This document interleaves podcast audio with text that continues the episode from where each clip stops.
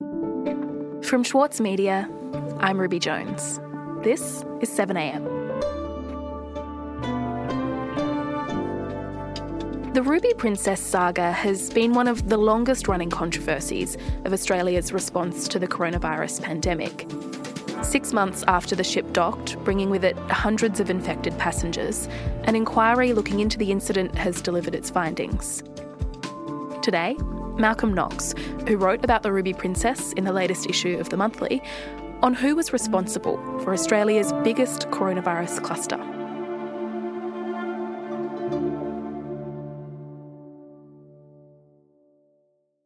Malcolm, how early did we know that cruise ships were a huge risk factor in terms of the spread of coronavirus? Cruise ships were known to be uh, risky from well back.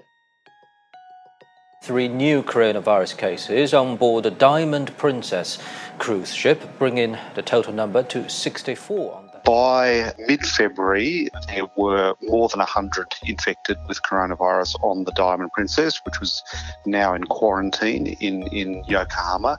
Recording another 137 cases of coronavirus in a little more than 24 hours, bringing the total number infected to at least 355 by the 14th of April, 14 people had died on board from the, the disease. So that was very much a cautionary tale at the front of mind for uh, health authorities all around the world.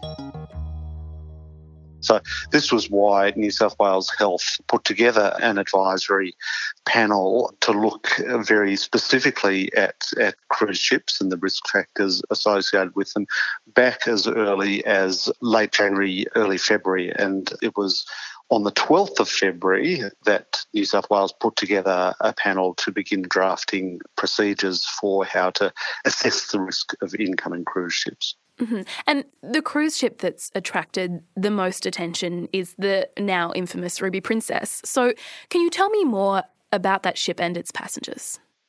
So the Ruby Princess was doing these um, kind of round trips, pleasure cruises from Sydney. They usually took about uh, 10 to 14 days.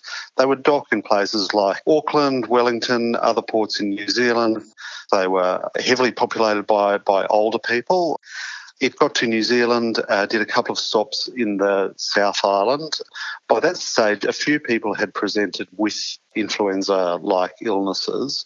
The ship's doctor, Ilse von Watzdorf, was uh, treating them, and she'd been given a box of 25 swabs for coronavirus testing to take on the trip, and she uh, swabbed five people and in Wellington, those uh, five swabs all came back negative. Uh, there were a number of people who tested positive to to influenza A. Uh, the doctor thought that she might have had a a small influenza A outbreak on board. Okay, so there were people with respiratory illnesses on board, but there wasn't yet any evidence that passengers were infected with coronavirus. With the virus spreading around the world, including on cruise ships, what sort of precautions were being taken on the Ruby Princess? I think you'd say that the precautions were sort of understandable in the world of mid-March, which was, uh, you know, a lot of hand washing was being recommended. Hand sanitizer was everywhere. The public toilets, people were, were encouraged not to use the public toilets on board. But at the same time, a lot of social events were taking place. There were still theatre shows, uh, there were still dances, there were still um, you know painting classes and karaoke nights, and uh, there were even a, there was a St Patrick's Day party and even a farewell party on the last night where where people were not generally uh, socially distancing. Meanwhile, there were more people presenting with influenza-like symptoms on board in those last few days. And the number of people with symptoms really shot up very quickly in the final 24 hours of the voyage. Malcolm, what happened when the ship did dock in Sydney at a time when there were so many people with symptoms on board? Uh, the New South Wales expert assessment panel deemed the ship low risk, which meant that they didn't even want to send uh, any staff on board to do uh, temperature testing. This surprised the doctor on board and some of the staff on board. Um, if they'd followed the guidelines strictly, it would have raised the ship to medium risk one of their main concerns, this is the doctors, one of their main concerns was the Diamond Princess. And the doctors were, you know, probably thinking, look, we don't want to leave people on board because the, the virus can spread very quickly in that uh, situation. We want to let them get home. We'll, we'll tell them to self isolate once they get home. But really, the, the best thing um, to do to avoid a spread is to get people off the ship. And that was what happened on the morning of the 19th of March. Late last week, about 3,000 passengers were able to disembark a cruise ship known as the Ruby Princess in Sydney. They were given clearance to do so. In the subsequent passengers were getting in taxis, buses, and boarding planes. Uh, we've seen the pictures of people crowding around the, the taxi stands and the bus stands um, at the overseas passenger terminal at Circular Quay. Heading to cities and towns across the country, including Toowoomba, Wollongong, Port Augusta, Darwin, and Melbourne. Clearly not socially distancing, most of them not wearing masks, and people jumping onto public transport, uh, even a lot of American passengers uh, going straight to Sydney Airport and getting on a plane back to the USA. Mm. And we know now that passengers started testing positive for coronavirus almost immediately after they disembarked from the Ruby Princess. Yeah. In total, there were 600 people from that ship uh, that we know of uh, that tested positive for COVID 19. The uh, number of fatalities from the ship steadily built over the next uh, two to three weeks when people, all of them elderly people, tested positive, were hospitalised. Three more coronavirus deaths are being linked to the Ruby Princess cruise ship. I can confirm that the woman who died contracted COVID 19 on the Ruby Princess cruise ship. As far as we know, there are there are 21 and 22 deaths from the ship, 13 of them in Australia, and the others um, overseas, mainly in the USA.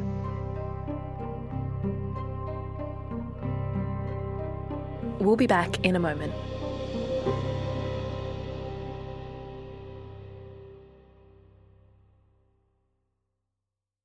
The City of London in Andrew O'Hagan's latest novel is crumbling.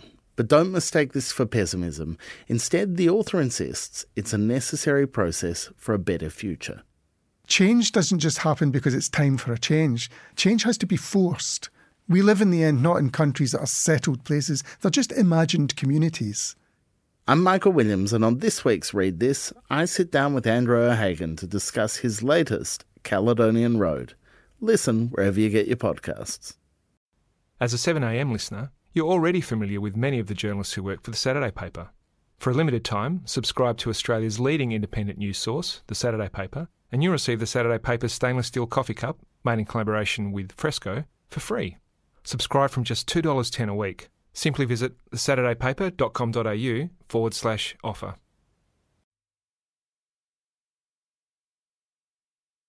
Malcolm, the Ruby Princess ultimately was responsible for Australia's biggest coronavirus cluster and a number of deaths. What has the fallout been? There was a great deal of criticism, as you'd imagine, of the New South Wales government. Last week, the Premier blamed Border Force.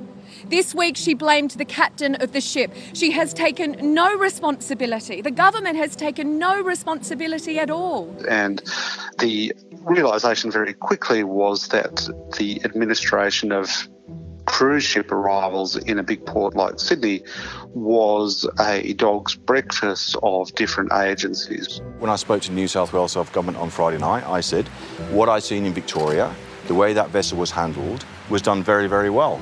And had that occurred in this case, what happened wouldn't have happened. With the Federal Department of Agriculture, the New South Wales Department of Health, the New South Wales Port Authority, the Department of Immigration, Australian Border Force, all involved in some way, yet without any clear chain of authority.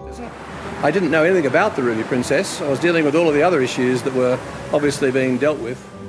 So that was why the New South Wales government set up a, a, commission of inquiry to look at the system failures that had, had led to this happening.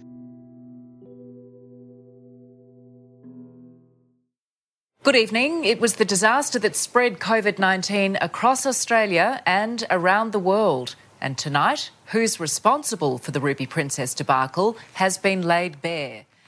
And the results of that inquiry were released on Friday. What did it find? Essentially, the inquiry found that mistakes made by the expert assessment panel of New South Wales Health uh, was responsible for the disembarkation uh, of the Ruby Princess and the subsequent spread of the illness. So, the Ruby Princess inquiry on Friday, in, uh, finding in scathing terms against New South Wales Health around how it managed the departure of COVID infected passengers off that cruise ship in March and so, unfortunately for those doctors involved, it was in essence a report that found them responsible, blamed them, they made mistakes. Doctors do make mistakes to classify the ship as low risk, meaning uh, in effect do nothing, as the report said, is as inexplicable as it is unjustifiable. It was a serious mistake.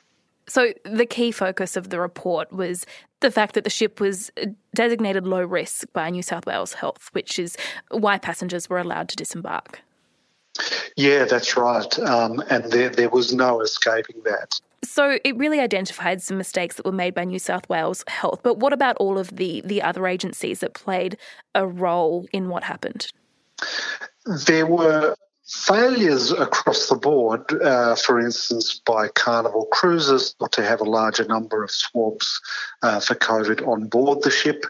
There were administrative glitches by uh, Australian Border Force, by the Port Authority. Nothing ran well.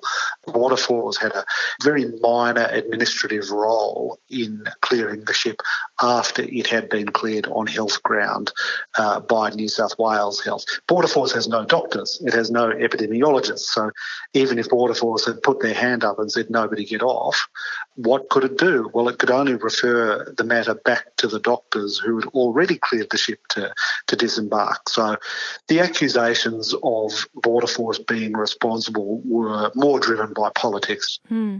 And what has the fallout been since the report was made public? Given that, that the Commissioner found really it was a mistake made by doctors. There, were, there was no systemic problem, there was no political cover up or anything like that. All that was left for uh, the New South Wales Premier, Gladys Berejiklian, to do was to say sorry. Um, can I now apologise unreservedly to anybody who suffered as a result of the mistakes that were outlined in the report undertaken by individuals? As Premier, she was ultimately the person who, who was overseeing the government and she could do nothing but apologise. I want to say I can't imagine what it would be like having a loved one or being someone yourself who continues to suffer and experience trauma as a result. And I want to apologise unreservedly. Uh, and she placed particular emphasis on apologising to 62 people um, who contracted COVID as a secondary or tertiary infection. Those 62 people who weren't on the ship but somehow contracted the virus as a consequence of that disembarkation. And I want to say. And the uh, Chief Health Officer in New South Wales, Kerry Chant, also apologised. Uh, before I begin my report, can I also echo the words of the Premier? I would like to express my apologies for the impact of the mistakes on the health and wellbeing of the community. We have seen seven new cases of One thing that I thought was quite admirable in the authority was the Commissioner assuring the witnesses that he was not on a witch hunt. Uh, he was not out to, to find a person to blame for it all. His terms of reference were to improve the system so that this kind of thing shouldn't happen again. And that was the, that was the purpose and mission of the inquiry. Malcolm, thank you so much for your time today. Thank you.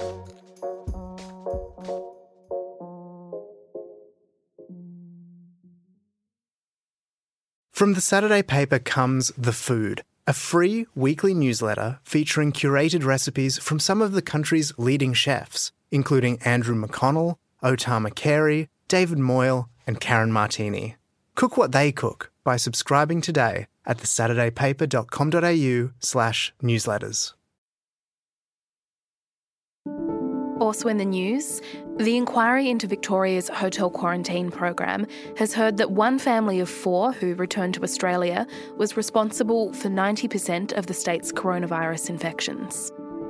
All four members of the family tested positive to COVID 19. Following those cases, three people who worked at the Rydges Hotel in Melbourne also tested positive. The Rydges outbreak then spread throughout the community. The inquiry also heard that an outbreak at the Stamford Hotel is responsible for most of the remaining cases of coronavirus in Victoria. And in the US, the Democratic National Convention has gotten underway. The four day presidential nominating event has been transformed by the coronavirus pandemic and is taking place online. The event, which marks the official launch of Biden's presidential bid, opened with speeches from high profile political figures, including Bernie Sanders and Michelle Obama. I'm Ruby Jones. This is 7am. See you tomorrow.